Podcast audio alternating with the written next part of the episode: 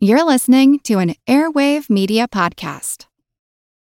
This episode is brought to you by Shopify. Whether you're selling a little or a lot, Shopify helps you do your thing, however you cha-ching. From the launch your online shop stage, all the way to the we just hit a million orders stage. No matter what stage you're in, Shopify's there to help you grow. Sign up for a $1 per month trial period at shopify.com slash special offer, all lowercase.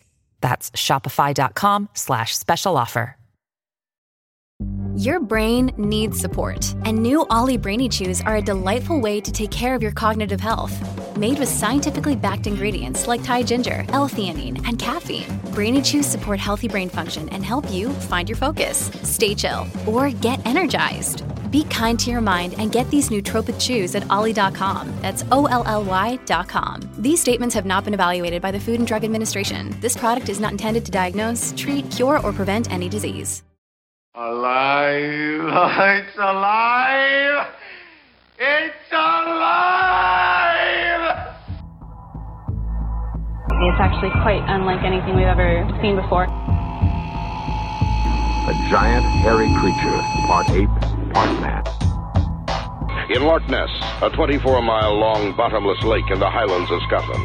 It's a creature known as the Loch Ness Monster.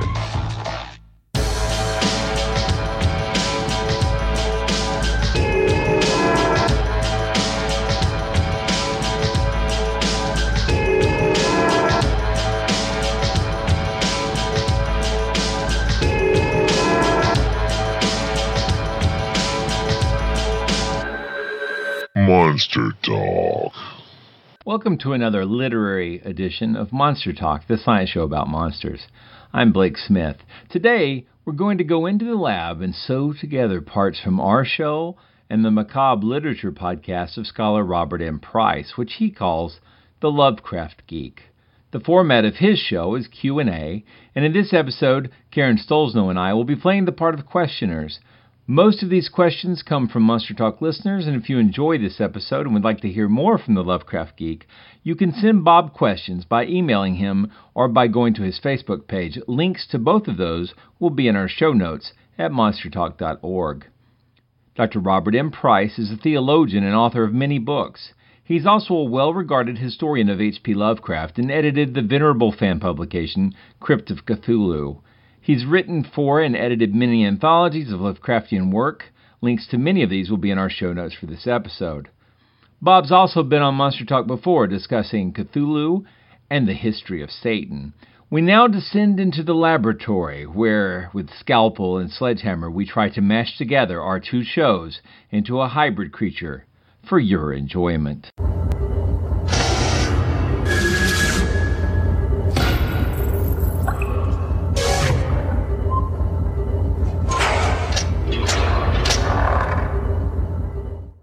Monster Talk.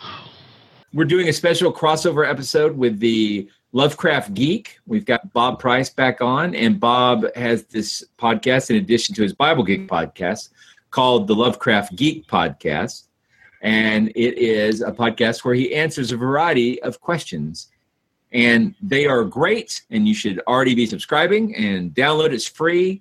Uh, we'll put links to that in the show notes and we'll put links to all of Bob's stuff in the show notes. And Bob has many things to link to, so that make sure you go to monstertalk.org and check out the show notes. Yeah, we've got lots of uh, listeners who are also Lovecraft fans. Mm. This is true. Mm. So, uh, do you want to start out with the first one, Karen? Yeah, sure. So, uh, Bob, you've got a background in theology, and I'm just curious to find out how you went from theology to Lovecraft, and where do you see overlap between the two areas, if you see any overlap? Well, I do. I was, uh, I guess it was when I was in junior high that I really got serious about religion and discovered Lovecraft. And I never really saw much of a contradiction, as I'm afraid some do.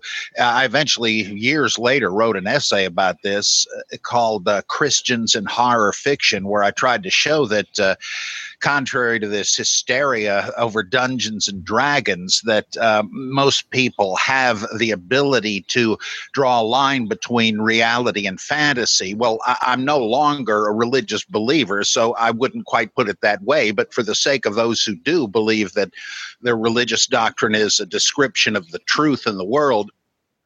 I still say that uh, in order to uh, appreciate any kind of supernatural fantasy or horror fiction, you have to have what uh, I think it was Coleridge called the temporary willing suspension of disbelief, uh, the poetic faith. You just have to um, put what you really believe about the world on the shelf, or you're never going to get anywhere enjoying it. Well, actually, in any movie, any drama, uh, you have to sort of get into it. Uh, Peter Berger calls it a, a finite province of meaning. Uh, when it's over, uh, when the end comes, comes up on the screen, uh, okay, you snap out of it. You were willing, however, for the duration to uh, sort of perceive and receive this as if it were real. Well, if you're a devout Christian, Christian, you shouldn't have any trouble with Lovecraft or vampires or whatever because you don't believe they're real, mm-hmm. right? I mean, you might believe that the devil is real and so on, but even even there, uh, if you know something is a fiction, it's frightening because it's a different understanding of reality. And uh, and if you uh, think that uh, it's fun to to be momentarily frightened, and I think it is, uh, to to excite the range of emotions, kind of like Aristotle said uh, that the theater cleanses the soul of of pity and terror by means of pity and terror. Well, I, it's altogether wholesome. There are movies and, and I guess books that, that are degrading, but that's a bit of a different story. Uh, you, you can put your mind in the gutter, but that's not what you're doing with, with Lovecraft by any stretch. Mm-hmm. Now, so uh, I didn't really see a, a conflict uh, years later, I began to uh, understand, partly through a great essay by uh, Fritz Leiber, that the whole worldview of Lovecraft, which pretty much is embodied in his fiction, is uh, similar or really identical to the essence of religious experience, according to Rudolf Otto and others. Namely, it's the mysterium tremendum, the, the great mystery at which we tremble, uh, like uh, Moses being afraid to look at God, um, Isaiah in the temple seeing God on his throne and saying, "Woe is me, I am undone," etc., etc. This you can find examples of holy terror in all religions, ancient and modern, uh, from Asclepius and Serapis worship to the Bhagavad Gita, etc., etc., etc. And the idea is that um, in the basic religious experience, you're encountering the holy other uh, and uh, the the infinite, and you and it makes you recognize in humility your mere creaturehood that in the scheme of things you don't amount to an atom. Uh, i think just studying astronomy can drive that home pretty fast like eric idle's character said uh, sort of makes you feel insignificant doesn't it?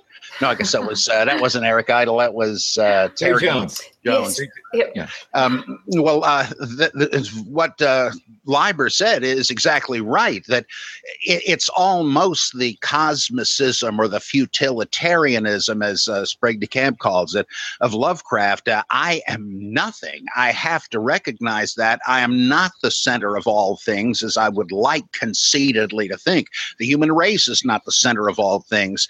The the difference is that um, well, uh, even the other side of that coin, the mysterium fascinans, the the great unknown is is terrifying, but also uh, endlessly fascinating. Uh, this is a reaction anybody has in a particularly rough horror movie. You cover your eyes, but you start peeking through your fingers. You you're afraid of it, and yet you've got to see it, and that's just what happens to Lovecraft's doomed protagonists well, in religion, uh, the idea is that um, you are fascinated by the great mysterium uh, because uh, you sense that it it is that it offers fulfillment. Uh, you're terrified because your pitiful finitude is revealed, but at the same time, there is something greater, and perhaps uh, you can participate in it, which religion provides means of doing. So, I, I did a an article once called "Cosmic Fear and the Fear of the Lord," showing how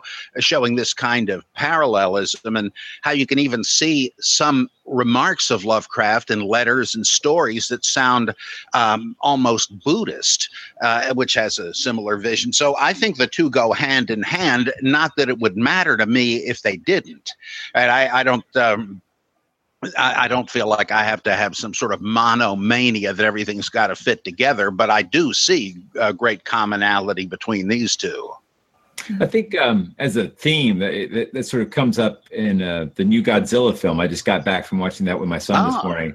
The uh, there's Godzilla destroying the city, and at the same time, people are piling up to worship him as a god because uh, it's an awesome destructive force which they can't understand, and and worship is one of the out outward ways that they are able to uh, deal with it. And I think they kind of touched on that a little bit in the in Del Toro's Pacific Rim to some extent, and hmm. it's not worship, at least uh, uh, treating uh, the kaiju as though they were sacred in some way and, and medicinally powerful. But you know, mm-hmm. it's an interesting theme. There's one of the hymns of the Rig Veda addressed to Rudra, a god of the terrifying power of nature. It's it's very much like uh, the Monty Python scene in the same movie where they're uh, uh, where they're in the chapel service and John Cleese is lead. No, no, was uh, Michael Palin leading the prayer. Uh, uh, Forgive us, Lord, for this our dreadful toadying, and then he starts singing this litany. Don't burn or fry us, etc., etc. well, yeah, in this hymn to Rudra, a, a, whole lot of it is "Do not destroy us, Rudra," because the the power of nature could do just that. So sometimes worship is supplication out of fear, but probably the more refined version is the kind of thing Arthur Machen talks about explicitly that there is this incredible deep mystery that uh, even in its holiness could be too dangerous to experience, like the great god Pan. So I have a question in two parts, and I'll do the first part. Maybe Karen can pick up part B. Sure. For, since our show, a, lot of it deals with cryptozoology, and I was wondering about um, Lovecraft's work predates cryptozoology as a sort of cultural phenomenon, but uh, but he does seem to pay attention to popular science and folklore. Mm. And uh, I wondered if you could tell me what stories do you think most closely correlate to uh, popular cryptid stories that we have today? And I'm specifically thinking about uh, reading that the Mi-Go, or the, the fungi from Yuggoth, uh, or, or Mi-Go is actually another name for Yeti. I know his his version is very different because they're more lobster like, but uh, but I mm-hmm. wondered if if um, if there were any cryptid tales that are any stories that you thought closely correspond with cryptozoology. Well, uh, the Whisperer in Darkness, to which you refer, uh, certainly does because he has the element of people uh, have, uh, spreading rumors and and uh, mystifying reports about these weird, huge lobster-like uh, shapes washing down from the mountains in the spring thaw and so on. That's very much like the reports you still hear of lake monsters and the like. Uh, and people claim, yeah, they saw Bigfoot or some dinosaur in a river in Africa, and uh, it's not unreasonable, but you'd, you'd need to, to catch or film at least one of these things. Well, that's the kind of buildup Lovecraft gives uh, to the the uh, Mi-Go in uh, in that story. So it sounds very much. And in fact, uh, um, Akeley is an amateur uh, anthropologist, and and so this interests him both the folklore about these creatures and the contact with them. Like, why the heck doesn't he get up and leave? Well, he's uh, it's like the Mysterium Fascinans again. He he can't bring himself to do that because he's in too deep. He's got to know. So I think that one is very much like cryptozoology, one that has in our day come to be uh, closely coincident with cryptozoology would be the shadow over Innsmouth. Uh, I'm not sure that uh, there were any speculations about or uh, uh witness claimed witnesses of uh, mermaids and all that. I mean, th- those seem to be so old, as far as I know, that they kind of just um, would qualify as legends like leprechauns. I don't know if anybody's claiming to see leprechauns, at least when they're sober. Well, we, but recently, uh, you know, a few years ago, there were these uh, pseudo documentary things. I don't know whether even on. Uh, National Geographic or something about these uh, mer people, and boy, did they make it sound like they were really telling you. Uh, but it was really like uh, Orson Welles and War of the Worlds. Unless you happen to catch the disclaimer, they were really trying to make you think that there were these uh, these sea apes that evolved into a different human race, and uh, and uh, that is I don't think they got the idea from Lovecraft, but that is almost retroactively making the Shadow over Innsmouth into a tale of cryptozoology. Uh, some of the other ones, like with Cthulhu and all that, they're just monster stories. Like there, there's no real connection with actual belief Whereas in that one, you've got the religious angle.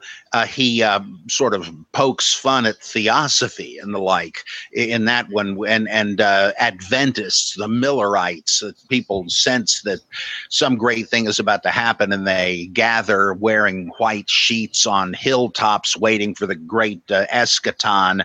Well, supposedly people did that in the 1840s with uh, the the Adventist uh, hope that didn't uh, pan out, or in the um, the uh, shadow out of time uh, that is completely based on madame blavatsky and theo- theosophy which lovecraft learned of from e. Hoffmann price. Uh, but I, I, the i'm trying to think if any others have a cryptozoological sort of connection um, well you reminded me that the uh, to some extent the call of cthulhu uh, Cthulhu himself is more based on historical legends of the Kraken. I, I, think lately the Kraken's sort of been reinterpreted as being a giant squid, but originally it was more like the sort of island floating that you, you land on the island, you find out, oh, it's not an island at all. It's actually an animal. So hmm. I, I'm, I'm curious, is I guess in, in that sense, that maybe that's also a, a has a some relationship. Yeah, that could well be. I I really enjoyed seeing the Kraken show up in that Geico commercial uh, and doing uh, grabs all the golfers and so on. And uh, I, I, think the uh, was it in uh, the Adventures of Baron Munchausen. The uh, they they go inside the giant animal. That's kind of the that's more how I pictured the Kraken is, uh, you know, or just so big as to be well that's the a mountain walked or stumbled right i mean it's big ah. really big mm. so if uh, lovecraft were alive today and, and writing today do you think that he would have incorporated the chupacabra and bigfoot type stories into his work well, it certainly would be in harmony with what he actually did, so I sure wouldn't be surprised. Uh, that would uh, make a lot of sense. I mean, he's he's almost verging on that in the Curse of Yig, where he said these, these legends of this father of serpents and all that. And uh, I, I think he probably would. It, it um, I don't know if this is a, a an extrapolation from that kind of thing, but I did this story called Digging Up Doomsday, which was based on the mound, uh, combining it with. with the robot versus the Aztec mummy. Wow. And because uh, uh, both of them have something like an Aztec mummy and all that. But it, it, though it was ridiculous, uh, that could have qualified as like one of his revision tales where he was kind of kidding around with it. But Or I did uh, one that's, I guess, just come out in a uh, tribute collection to Ramsey Campbell, uh, a bunch of stories based on the inhabitant of the lake. And my story in there is called In Search of Lake Monsters, which probably was actually a title of one of these things in the 70s. And uh, it, though in this case, the lake monster is uh, Gla'aki, uh, one of the old ones. And, and I put it in terms of uh, a film crew coming there to do a documentary, and they go to Brichester University because there's a, a, folklorist there who's devoted his life to the study of this, and so I, I, it's very easy, in other words, to do Lovecraftian stuff with today's interest in these things. So yeah, I, I imagine he would have done more with it. Nice, very good. Let's see here. Uh, so speaking of uh, that sort of thing, we've got. Um, in the in the dreams of the witch house we've got this the old witch keziah mason. She has this familiar called brown jenkin and i think well we definitely talked about uh, brown jenkin uh, and this idea when we did our episode on this creature called jeff the talking mongoose. And there was an episode called what's good for the mongoose where we looked into the history of that. Um, that all took place around the right time. I'm just curious is there any evidence that would link Lovecraft to uh, and, and link Lovecraft having known about this uh, Jeff the Talking Mongoose story and the creature Brown Jenkin. Did do you know anything that we might? Well, about 30 years ago, Will Murray did an article on this for uh, my uh, fanzine or whatever it is, uh, the Crypt of Cthulhu, where he said that he thought Lovecraft very likely got the idea from Jeff the, the talking mongoose. But mm. as I remember, he didn't say Lovecraft ever actually mentions it, but he argues that given the popularity of it in the general area, that Lovecraft would almost have to have known about it. So he thinks by circumstantial evidence, it's more likely than not that that was the basis of uh, Brown Jenkin. Do you happen to have a copy of that uh, that we could uh, like just that article? Maybe we could link to in the show notes, or, or I not? Uh, yeah. I have it somewhere though, not not in electronic form.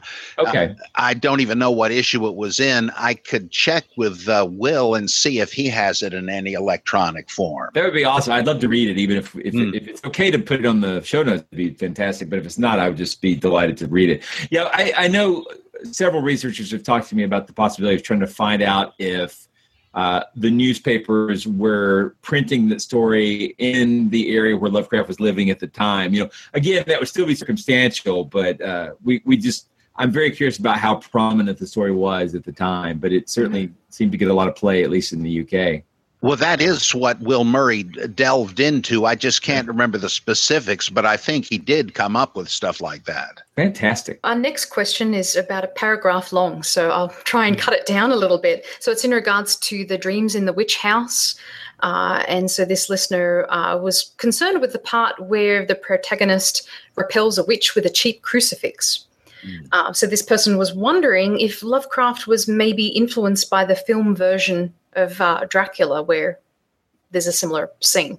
It might have been. Uh, in fact, that's the biggest point of uh, the biggest question in connection with that story because Lovecraft seems to uh, just regard conventional religion as whether Christianity, uh, Judaism, Islam, he mentions all of them as just uh, confused anticipations of, of what would be discovered or, or uh, merciful cloaking of the terrible truth in mythological terms. So if he introduces Nyarlathotep as the black man of the witches' Sabbath, uh, is he really going to have a, a, a, crucifix drive him away? I mean, that, that seemed everybody just real strange.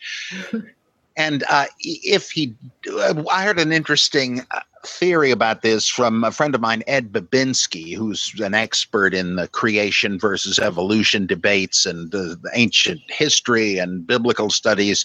He's in, he works in a in the Furman uh, Library down in South Carolina he suggested that it was possible that what Lovecraft had in mind was the fact that the cross would have right angles and that that runs afoul of the uh, oddly angled universes in which the old ones dwell. Uh, that's not obvious, but it's, I'd have to say that uh, in terms of the logic of the story, by default, that's the best theory I've ever heard. Um, I, though he, he may have gotten the crucifix uh, thing from Dracula, I, I, wouldn't be surprised. Though the question remains, why the heck would he put it in there? Uh, this is the kind of thing Dirk Mosig uh, sneered at in his uh, essay H.P. Lovecraft Myth Maker, where he just really blasted August Derleth and his version of the the old ones and versus the elder gods. And he says that the star stones that Derleth has the the good guys use it's as cheap puerile as the use of crucifixes in in uh, bad uh, vampire movies. Uh, well. It, you'd think Lovecraft would have shared that view, so why did he do it? And my guess is, and again, this is not that compelling, that he's nodding to Frank Belknap Long, who had uh, in um, The Space Eaters a, uh, a, a an epigraph that was cut out for the weird the original weird tales publication, but which Lovecraft would have seen in manuscript, in which um, it's a quote from the Necronomicon of John Dee. That's a long added that little element that John Dee had translated it, or he might have even thought Dee had written it. I, I, don't know. But he says the cross is a potent symbol which has often appeared above our Sabbaths and dispelled, uh, you know, whatever we were conjuring up. And uh, that's, I think he he didn't have that. Long didn't have that. Uh, uh, firm grasp on the developing uh, mythology, or he didn't care. Why should he? But I have a hunch that the the role of the cross in that story is a nod to uh, Long's Necronomicon passage, since he did pick up the John Dee thing. I'm I'm guessing he he picked up the the the at homeness of the cross uh, as as an atrop what is it, apotropaic agent uh, driving away evil from Long. But I don't know. That's the only thing that makes sense to me. So there used to be, this is sort of an opinion question. There was a time when there was very little Lovecraft on the big screen. And I think whether that was because of the content or because of how difficult it would have been to bring the special effects to, to play, I'm not sure. But now there's lots. Are, are, are there any of those uh, films that you feel like are essentials that if people who, who like the stories would really enjoy the, the pictures or which do a better job of uh, of conveying the Lovecraftian feel? Well, the Lovecraft Historical Society's film of uh, The Call of Cthulhu I like very much. And uh, I have not yet, I'm ashamed to say, seen their version of The Whisperer in Darkness, but I'm sure that would satisfy the Lovecraftian fans beyond that, I thought the uh, the film Cthulhu, which is really uh, kind of an updated version of The Shadow over Innsmouth, I thought on the whole that was really very effective. I mean, it, it's it's inspired by it. It's not all that faithful to it in specifics, but I thought they um, they uh, filled in a real world context that I guess they felt they had to to make a modern film out of it and yet you still ha- like one thing I thought was great about it. The uh, protagonist is the alienated son of a cult leader who believes in the old ones and all of that. And he's disappointed in his son because he's gay, for one thing. Well, I don't know why that would offend any you know, Lovecraftian cult leader. Uh, and he doesn't believe in the family religion. He thinks it's just a bunch of hokum. Well, there's a scene where, because of a funeral, the guy goes back to his home and they're having dinner uh, with the family. And his father is trying to uh, argue him into believing in the cult of Dagon or whatever. And somebody really did their homework because it sounds like a real member of a uh, kind of a weird religion making a respectable sounding case for it. And then weird things happen. And when the uh, Cthulhu apocalypse actually comes, they don't have the budget to do like what uh, Del Toro would do and yet it's very effective. And I, I have to really hand it to Uh, th- I think this movie Cthulhu, uh, that would, uh, I think all uh, Lovecraft fanatics ought to see that. Uh, there are other ones, but um, I have to admit, the more I see them, the more I really like the big three from the late 60s Die Monster Die, based on the color out of space, then the Dunwich Horror, and um, uh, the Haunted Palace, based on Charles Dexter Ward. Uh, they're they're pretty loose adaptations, but uh, they kind of have a lot going for them, and I, I guess they're still my favorites. I think um, I, I, there's some that sort of uh, just sort of tangentially touch on it. I, there's a film called The Beyond by Fulci, uh, the Italian director, and it's got a book called The Book of Eibon, which shows up in there, and then it's um, it does a really good job of uh, of creating a very surreal feel. Hmm. Um, I, I, don't know if you've had a chance to see it. It's not a film.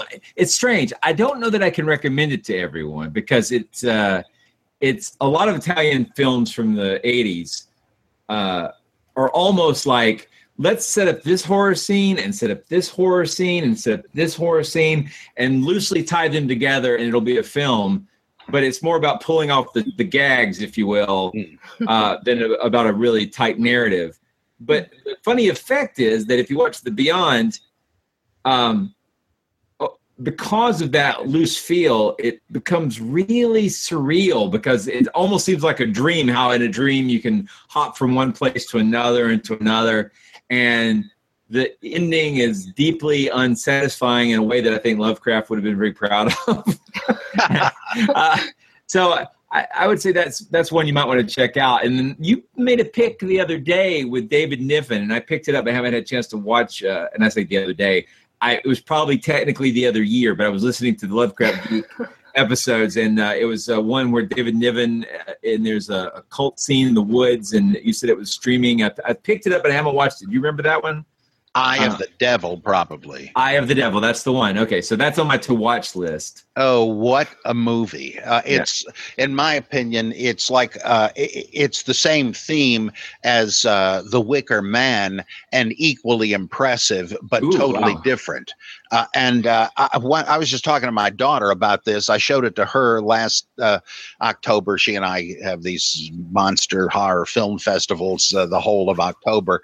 Nice. And she's out in Minneapolis now, though. Uh, so uh, she watched Eye of the Devil again the other day, and I I, I remember, oh boy, in the late 70s, early 80s, way late at night, I was flipping through the channels. I happened to see a scene where Deborah Kerr is out in the woods visiting uh, a mausoleum of their family, and carving into the seal of it is this thing that says, uh, um, there are I would I would be saved and I would save.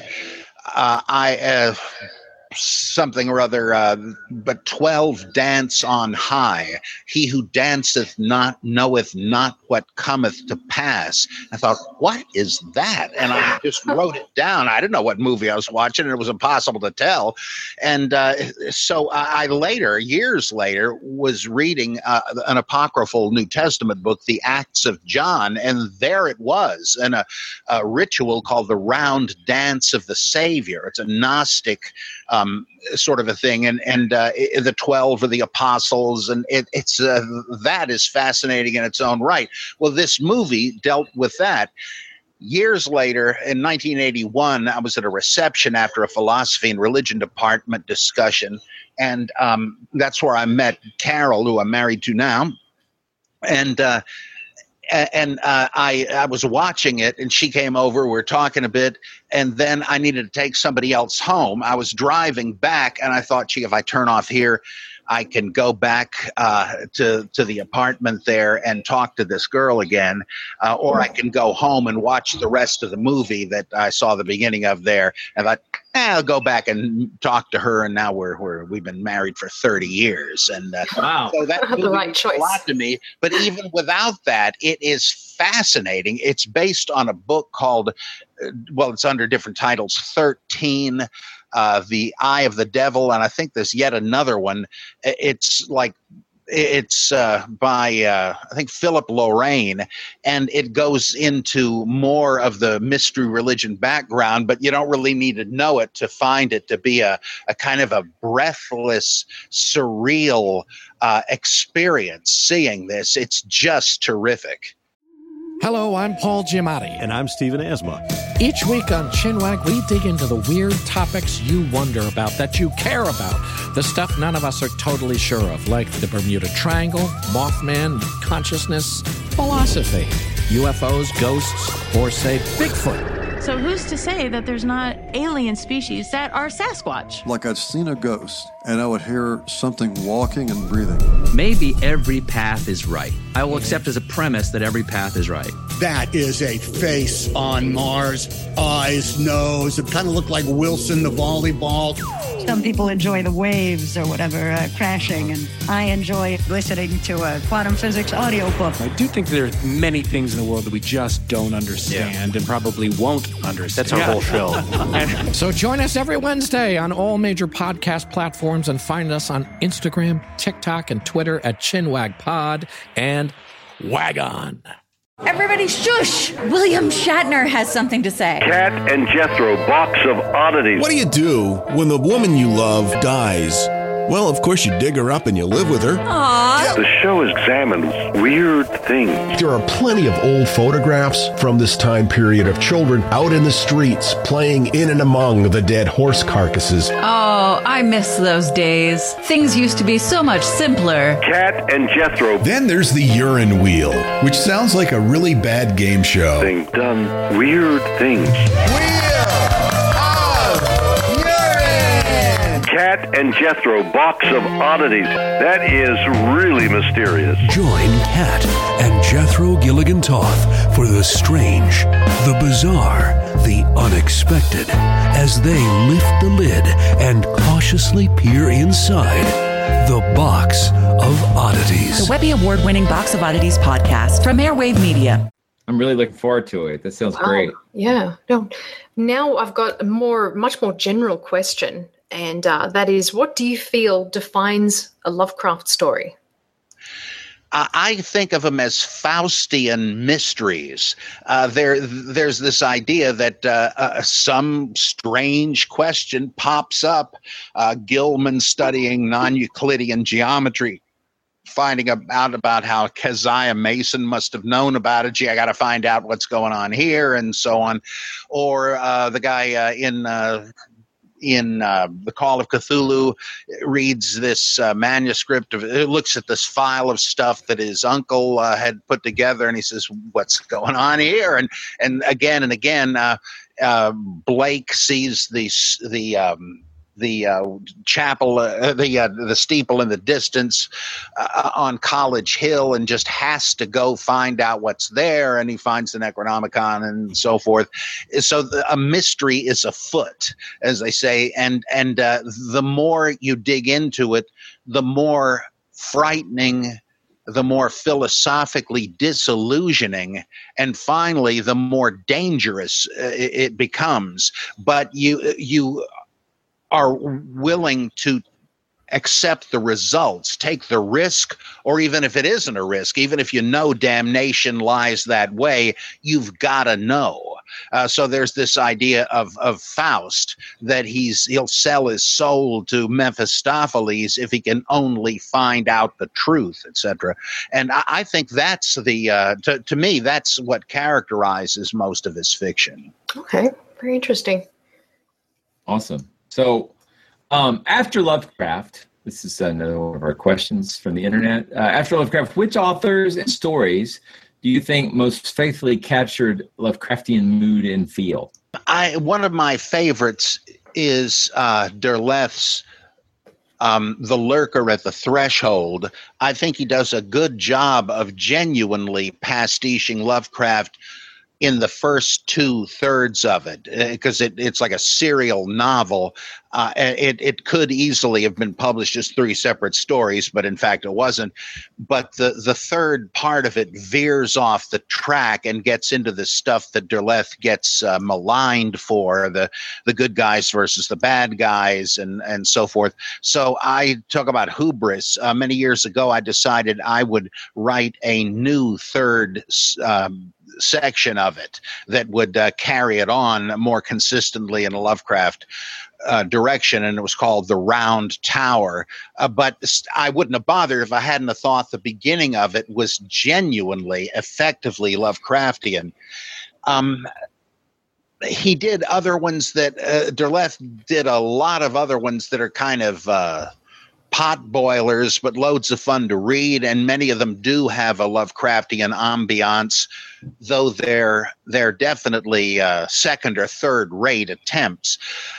Um, uh, Robert Bloch, I think, sticks the closest uh, in his early work, and uh, th- there he's got the very much the same range of uh, dangers and secrets, and his, his uh, occult books like uh, De Vermis Mysteriis and Cultes des Goules, which uh, people always think August Derleth wrote because it was supposed to be written by the Comte d'Erlette, but that was Bloch's invention. Uh, a shout out to d'Erlette. Uh, and I think he did a great job. And, and here I got to mention something else about a movie. just the day before yesterday, I watched Dark Intruder from uh, about 1960 or so. This was an hour long failed pilot for a TV show that I wish they had uh, picked up. Leslie Nielsen is the main character, and he plays uh, um, an occult investigator in Victorian era San Francisco, and uh, he's taught, and it's it's got definite Lovecraft and Bloch influences. Uh, the guy starts saying, "Well, this kind of idol comes from the Hogar region, where they worshipped gods like Azathoth and Dagon." I, what? What? I, I, can't believe this. Why have I never heard of this? And later on, uh, some guys invoking the mindless chaos, and there's it, there's various things that make it clear somebody here was a fan of Lovecraft and Bloch both, uh, and and it's uh, it's it's really a good thing, a good movie. I'm I'm just so sorry that didn't uh, didn't get uh, a permanent slot, but uh, Bloch I think is great. Um, it's uh, people other people start going in other directions like brian lumley very quickly took a lot of Lovecraft that he liked, but began to spin it out with all kinds of influences like um, uh, Edgar Rice Burroughs on the one hand, uh, The Wizard of Oz on the other. Uh, some of his stuff sounds more like loony, like EC Comics, and I love all of it. But some people just can't forgive him. Oh, it's not exactly like Lovecraft. Look, does it have to be? What, what do you?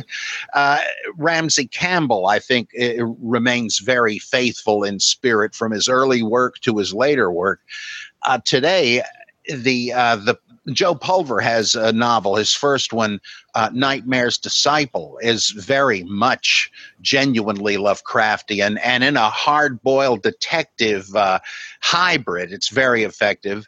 And uh, two of my favorite writers besides Joe uh, today are Cody Goodfellow, who just, this guy's a literary alchemist. The way he melds techno thrillers and hardboiled detective with um, splatter punk and genuine Lovecraftian vision. This guy is, a, is an inspired madman. Uh, and, uh, he beats me at my own game, by the way. He he does uh, uh, Cthulhu prayer breakfast better than I ever did. Wow! And uh, and by the way, he's an extra on American Horror Story this season. Neat. Uh, so I mean, you you got uh, Cuba Gooding, you got Lady Gaga. Who cares? I want to see more Cody Goodfellow. Uh, it surprised me. I haven't heard uh, uh, uh, splatterpunk uh, was a big thing in the '80s with the I, John Craig and Skip Spector wrote a lot of books I really liked, and I haven't heard that phrase in a while. I love it. So well, in fact, Cody co-wrote something or other with Skipp. Oh, neat. And his his two-parter. Um, Radiant Dawn and Ravenous Dusk is incredibly good. Uh, I, I, just cannot get over the, the the excellence of that Lovecraftian work. And then Laird Barron, this guy, incredible. He he does just the right thing. He often has a true Lovecraftian vision and, feeling, but he doesn't start throwing all the regular names at you. And I think you that's the wise course because otherwise you're going to read Cthulhu Yog Sothoth. What again? Like there's too much of it. I love that stuff, but uh, there's way too much of it and it just becomes uh, it's like your car flooding. Uh, you, you can't get anywhere un- unless you tr- try to do something new and, and he does. Mark rainey uh, often goes in a genuinely lovecraftian uh, visionary direction. Okay that's interesting because you know jack laird was laird is the last name was one of the producers or co-producers of uh, night gallery which did a mm-hmm. lot of lovecraft stuff so. I think he had something to do with dark intruder also Interesting. Oh, you know, and so uh, uh, Jeb Card had actually recommended Dark Intruder just a couple of weeks ago, and I put it down in my to watch list, and still haven't watched it yet. So uh, definitely will. Uh, you know what I think? Ambitious for me to say this, but what I'll try to do is in the show notes for this episode, put a list of all the direct Lovecraft uh, movies that I can find, and then sort of like the one generation off inspired stuff. Mm. Uh, and, be a long list cram as many as I can into the show notes for people to take a look at. I I love I love all of them because I appreciate the effort. But I mean, I, I never really glommed on to like the Stuart Gordon stuff because of the way it added in sexuality to the stories. And I kind of preferred them as sort of these raw, intellectual, asexual type adventures. And there mm-hmm. didn't really seem to be a lot of that in the original Lovecraft tales, except there's this sort of weird implication that happens in uh, Shadow over Innsmouth that they don't really explicitly state, but I have to assume that uh, since a lot of this is hybridization between humans and fish people, that wasn't an entirely consensual affair. So, yeah. but that's not really explored very much. So, like Lavinia's uh, blind date with Yog Sothoth. a good Uh, the same point. sort Yes, exactly. The the the, the uh, I did Necronomicon, the date rape drug. You know. so, You, you guys are geeks for sure. Oh yeah. Uh, so we've got a monster uh, related question here. So, what do you think Lovecraft was using as inspiration for his monsters? Well, I, I do think, though I don't believe he explicitly mentions it anywhere. I could be wrong. I think the Kraken certainly is is a biggie. Um, the uh, in a to some degree, Wilbur Whateley was inspired by Helen Vaughan in Machen's The Great God Pan. Not so much an outward appearance, but the idea of him being a blasphemous hybrid from the outer spheres, and then the his death scene where he he morphs and. Uh, in, into a different state. That's that's clearly inspired by the end of uh, the Great God Pan. Um, the uh, black goat of the woods with a thousand young, though that that appears to be metaphorical, given the way Lovecraft describes Shub-Niggurath in a letter to Willis Conover as a uh, cloud-like entity. I- it's hard to believe that isn't based on uh, the Baphomet goat uh, of uh, medieval witchcraft and uh, the the uh, the uh, Catholic version of the Knights Templar. The idea that they were uh, ritually kissing the butt of a of a, the Baphomet. Of course, that was all nonsense because they didn't understand that Baphomet was just the old French spelling of Mahomet or Muhammad. Uh, and the idea was that the Templars had uh, converted to Islam and uh, they didn't understand it and it became just an outrageous thing. But uh, at least we got the, uh, the black goat of the woods out of it. Um, Azathoth, it's possible that, that that is based on either or both Anathoth, the uh, hometown of the prophet Jeremiah. Uh, and, and that name is interesting, especially because it's the plural of Anat, uh, the consort of Baal. She's mentioned all the time in the Old Testament because she was worshipped by uh, Israelites, and um, so it's possible he he had that in mind because he did read the King James Bible. Also, there was some astronomical or astrological book called Azoth, A Z O T H. So uh, that's that's conceivable. Uh, Yog Sothoth, it's uh, I know Richard Tierney and others fictively equate him with Yahweh or Jehovah, but I, I'm not sure. And Lovecraft even associates the two in a letter where he says that uh, I, I'm um, I would contend that. Uh, Jehovah is no more real than my Yog Sothoth, but that doesn't really say that he got the idea from that.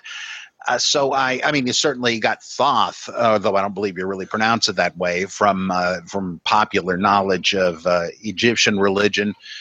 Uh, who we got left there? Um, Nyarlathotep. Th- that certainly, though though he has no one form, though that's kind of the whole idea. He's kind of like Proteus he certainly must have gotten at least the name from Lord Dunsany because uh, Dunsany mentions a prophet called uh, Minarthotep and a god called Alhireth Hotep. And he, uh, though the name came to Lovecraft in a dream, I, I'd certainly bet that he um, got the, the, it came to him because he had these things, you know, ricocheting around in his subconscious mind.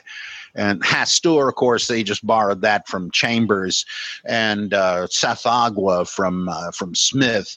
Uh, where Smith got it, I, I'm not sure, but uh, but those, I guess that's the inspiration. Oh, by the way, speaking of monsters and old ones, uh, Joe Broers, B R O E R S, uh, does these incredible sculptures uh, of of. Uh, oh, he did a great one for. I think it was he who did uh, Brown Jenkin, which is uh, uh, statues of that are given out of the Lovecraft Film Festival. But he's uh, he's done a great King in Yellow one of all sorts of sculptures, and his latest one is of Rhan-Tegoth, the much neglected old one who appears in the horror in the museum. And uh, it's really terrific. And he sells these things and they can be ordered off of uh, his site in deviant art. Uh, and so uh, if if other idolaters out there want to uh, beef up their their uh, blasphemous and detestable altars at home you might want to get the likeness of Rhan-Tegoth well, one of the things that this is not directly from one of our listeners, but the um, uh, the idea, like the the way that uh, Lovecraft has influenced so many other writers. You talk about that uh, a little bit. Well, actually, you talk about it quite a bit on your other episodes, um, but it may be new to um, our listeners. I guess one of the things I'm curious about is, I, you know, when my kids are growing up, they always think, "Oh, well, so and so ripped off that idea from someone else, and they ripped off that idea from this other person. It's like I used to think that way about Lovecraft, but it seems more like uh, that it's like a virus that's infected American literature. Would you care to talk about that a little bit about the way it's grown and spread throughout uh, American horror literature and, and maybe even science fiction some? Yeah, there's a, a phrase in one of Lovecraft's stories I think of the Dunwich Horror uh, that studying the Necronomicon or the death of Wilbur Whateley or some kind of big thing promises to open up new lines of inquiry in metaphysical and other matters. Well, that's kind of what happened with Lovecraft's uh, work that it opened up new possibilities and new lines of literary descent.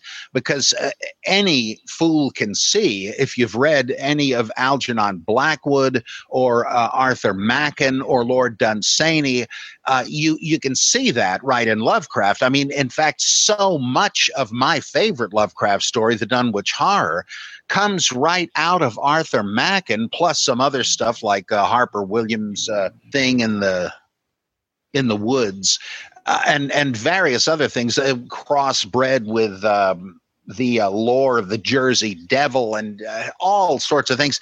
It, it's all. It's very much like Derleth's use of Lovecraft. I mean, there is so much of it in there. Well, would it be? I mean, so people often say, "Look at Derleth; he just ripped off Lovecraft." I, like you say, I cannot see it that way anymore. Whether he did it well or badly is another issue, though I like his stuff. But um, did Lovecraft rip off Machen? Uh, of course not. Uh, he he liked what he saw and said, "Boy, I bet I could do something interesting with that."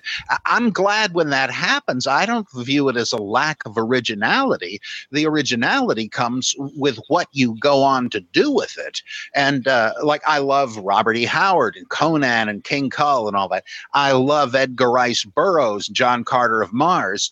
Um, and I love Lin Carter, who decided to hybridize uh, Burroughs and Howard and wrote these Thongor uh, books. Uh, and I, I love it. He did a great job. Oh, but it wasn't completely original who the hell cares? What are you, the copyright office? Uh, and, and, and it's not stealing it. It's obviously an homage. And the same thing with Lovecraft. And it does continue to evolve. Like I mentioned with uh, with Laird Barron, for example, or, or Pulver or uh, Goodfellow. These guys are doing their own thing. And yet there is definite Lovecraft inheritance in it. I love to see this stuff evolve. And um, th- there is such a thing as Lovecraftian fiction, ostensibly Lovecraftian fiction, that really just throws a few names in and it really has nothing to do with it. Well, that I'm not too interested in, though. You know, it's neither here nor there, but uh, you, you sort of want to see new things done with it. And uh, not because you're tired of the old, but it's the next best thing to Lovecraft still being around and evolving himself. Mm-hmm. Well, we've got a question about uh, the theatre. So, have there been any successful stage adaptations of Lovecraft? I don't know. I, I know there have been a couple of um, stage uh, productions about Lovecraft himself, but I've never seen any, uh, so I, I, can't really uh, comment. I mean, it's the same with most of these movies that uh, there's so many of them. I no longer mm-hmm. even try to keep up with that, uh, so I'm a bad one to ask about that. sure. It, it does uh, it, with each generation that, that takes some of these materials and riffs on them. It gets really difficult to keep track of. It, it mm. expands and expands. So I imagine that uh, because of the nature of copying and people uh, reproducing, it will become exponentially difficult to do so. mm. mm-hmm. so um, yeah, I, so, I, find that already. I just uh, there's uh, oh here's another mythos anthology. Well it'd probably be real good but uh, i haven't read lovecraft himself in uh, 20 or 30 years. I got to get back to that. I'd rather do that. And it's just uh, the history has passed me by already. And i'm not complaining but it's a whole new world a brave new world that hath such lovecraftians in it. I, I, often uh, wish I could uh, live forever uh, not because I think I'm great, but just because there's so much to read I need to catch up on. So too little time. Well, Lovecraft uh, himself said that's the big reason not to commit suicide. There's too much interesting to, to experience and find out about. You don't really need meaning if you've got fun. That's fun. so, uh, one of our listeners would like to know, and I, I apologize to our listeners, by the way. I I kind of copied all these questions into uh, a document to keep track of them, and then failed to keep people's names with it. So you can make uh, up names. Thanks, thanks, uh, thanks, Lovecraft. Uh, thanks Henry Akeley asks. exactly. uh, so, uh, so what is Lovecraft's relationship with science and skepticism? Well, he uh, certainly took a dim view of all this stuff. Uh, he he and um, C.M. Eddy wrote uh, this book, The Cancer of Superstition. I, I, think it was to be published under Houdini's name, just as he wrote um, Imprisoned with the Pharaohs slash um, un, under uh, under the pyramids. Uh, uh, Ghost wrote it for Houdini, but he uh, had nothing for for that kind of thing. He would have been a great. He'd have been great on this skeptic panel at uh, at Dragon Con. He thought that uh, he he had dreams, for instance, that he said another might interpret as uh, memories of a previous life, but he kind of laughed that off, and uh, he he didn't have any regard for the truth claims of religion, though he was not hostile to religion. He thought it served a, a, a good social purpose, and I, I don't think he had anything. And and this this recurrent myth that Lovecraft was an occultist and a member of the Golden Dawn is pure fantasy. It's like an urban legend. So he was, by his own repeated, emphatic confession, a naturalist, an atheist, a rationalist, a materialist. So he, he thought Plato had ruined philosophy with his uh, world of form. So he, he was the big time skeptic. So uh, I was going to say the, the Houdini oh. thing. There was recently they found the manuscript of uh, what was it? The um, I think it was that cancer of superstition cancer thing. yeah. And I, I, from what I read, though I'm uh, forgetting some of it now, it wasn't that big a deal that most of that material was already known. Somebody who just didn't know that uh, thought it was this major discovery. Um, but uh, I'm I'm not sure if there's any new material in it, or if we now have the whole work. I, I, I don't know if they ever finished it, but we've never had the whole thing. I, if this is it, I you know hope so, but I doubt if I'd ever get around to reading it anyway. No worries. Thanks. Okay, just a final few questions here. Uh, so, this person asks I heard that uh, Lovecraft evolved on his racist and xenophobic views near the end of his life. Is this accurate or just wishful thinking?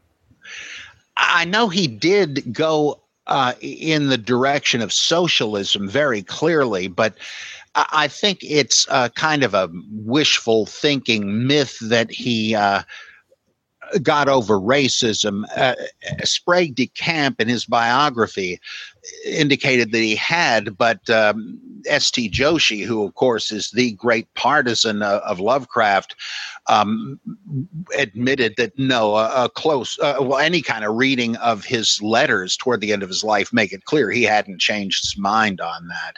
At least uh, it was uh, in the abstract with him because he had uh, Jewish friends and complimented a, a, an African American artist and all that. So when he met individuals. Uh, he seemed to to give them an even break, but of course, uh, the racism he uh, espoused is uh, is disgusting. Uh, people make such a big deal out of that. I think because they're they're hero worshippers of Lovecraft, and and it, they don't want there to be clay feet.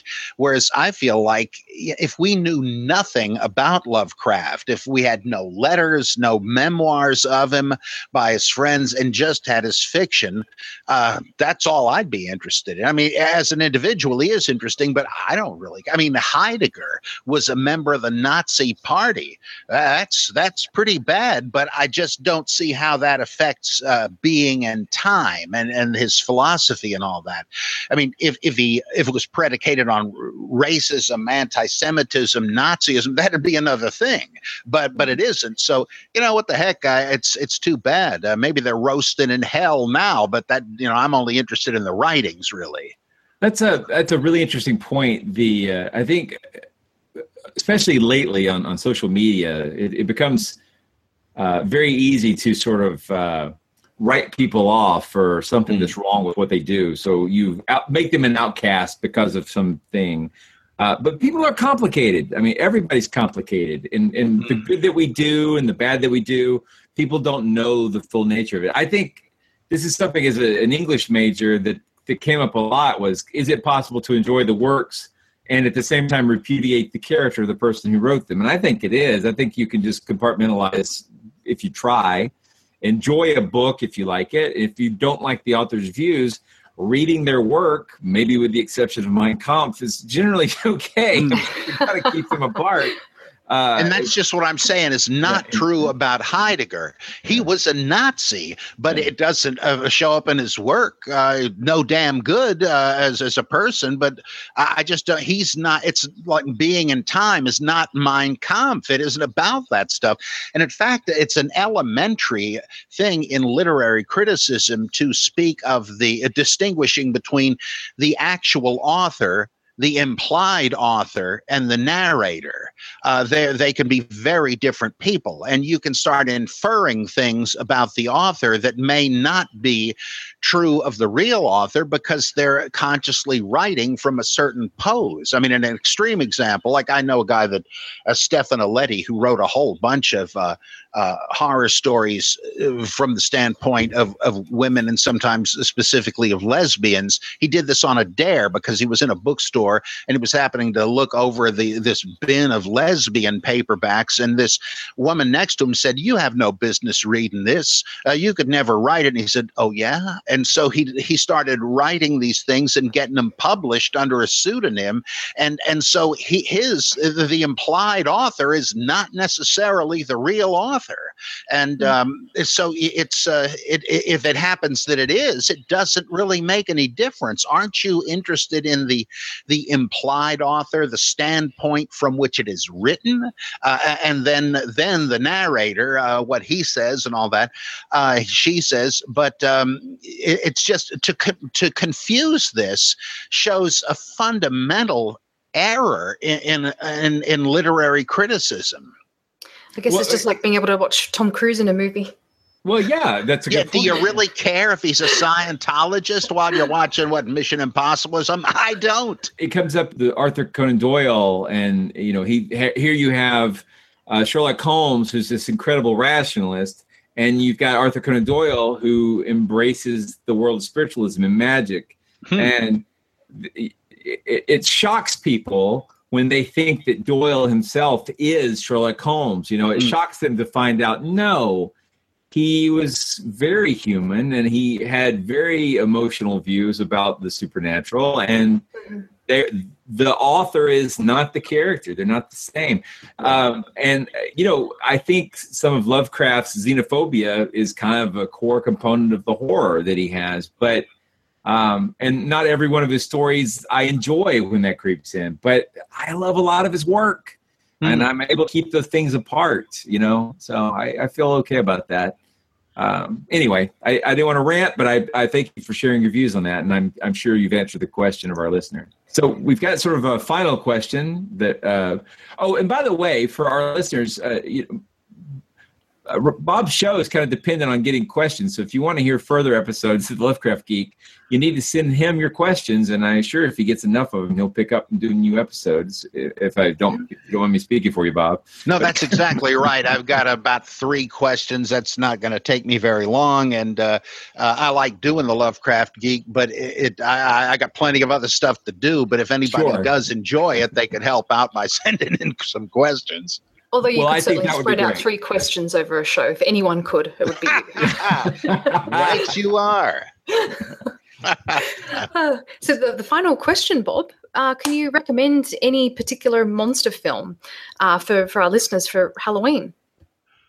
Well, I always make sure I watch um, Bela Lugosi in Mark of the Vampire, Return of the Vampire, in both of which he pretty much plays Dracula, and it's great to see more of him.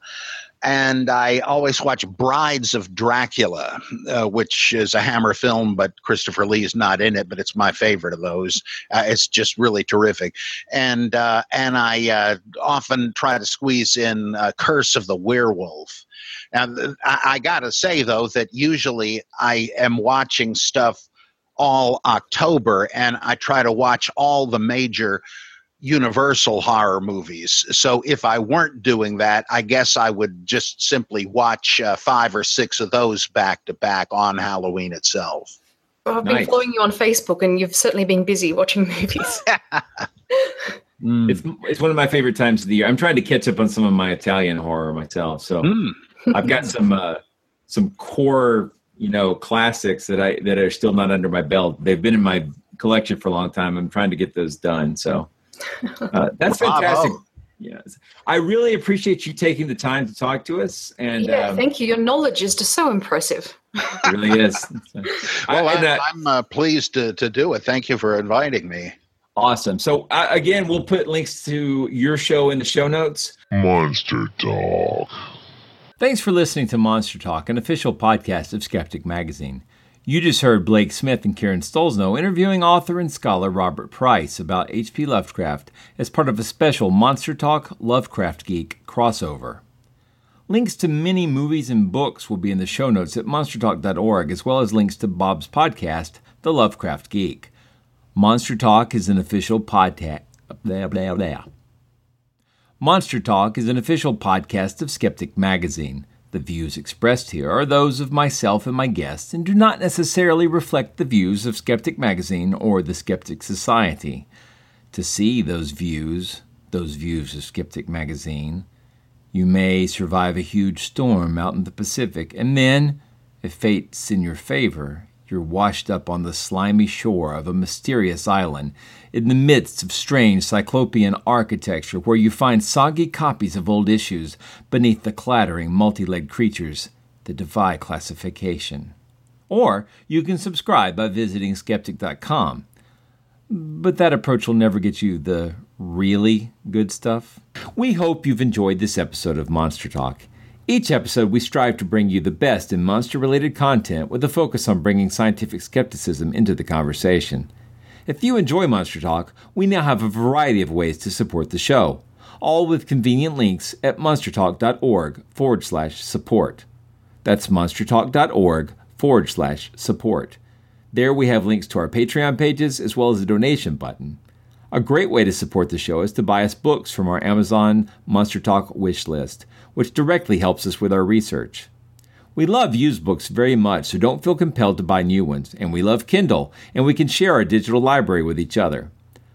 Finally, without spending any money at all, you can support us by leaving a positive review at iTunes or wherever you get your podcasts. Positive reviews help keep us visible in iTunes, which is a great way to help us find new listeners. And please share our show on your favorite social media platforms.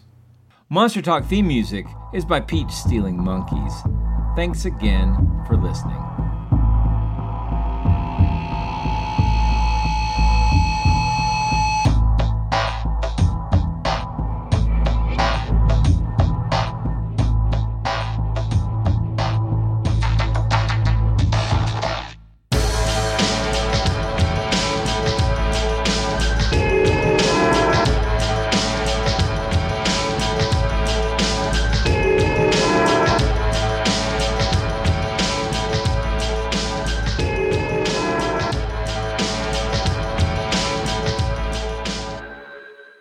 Hungry for more skepticism? Want to learn the truth about the scientific controversies of our time? Then subscribe to Skeptic, the quarterly magazine Stephen Jay Gould called the best journal in the field.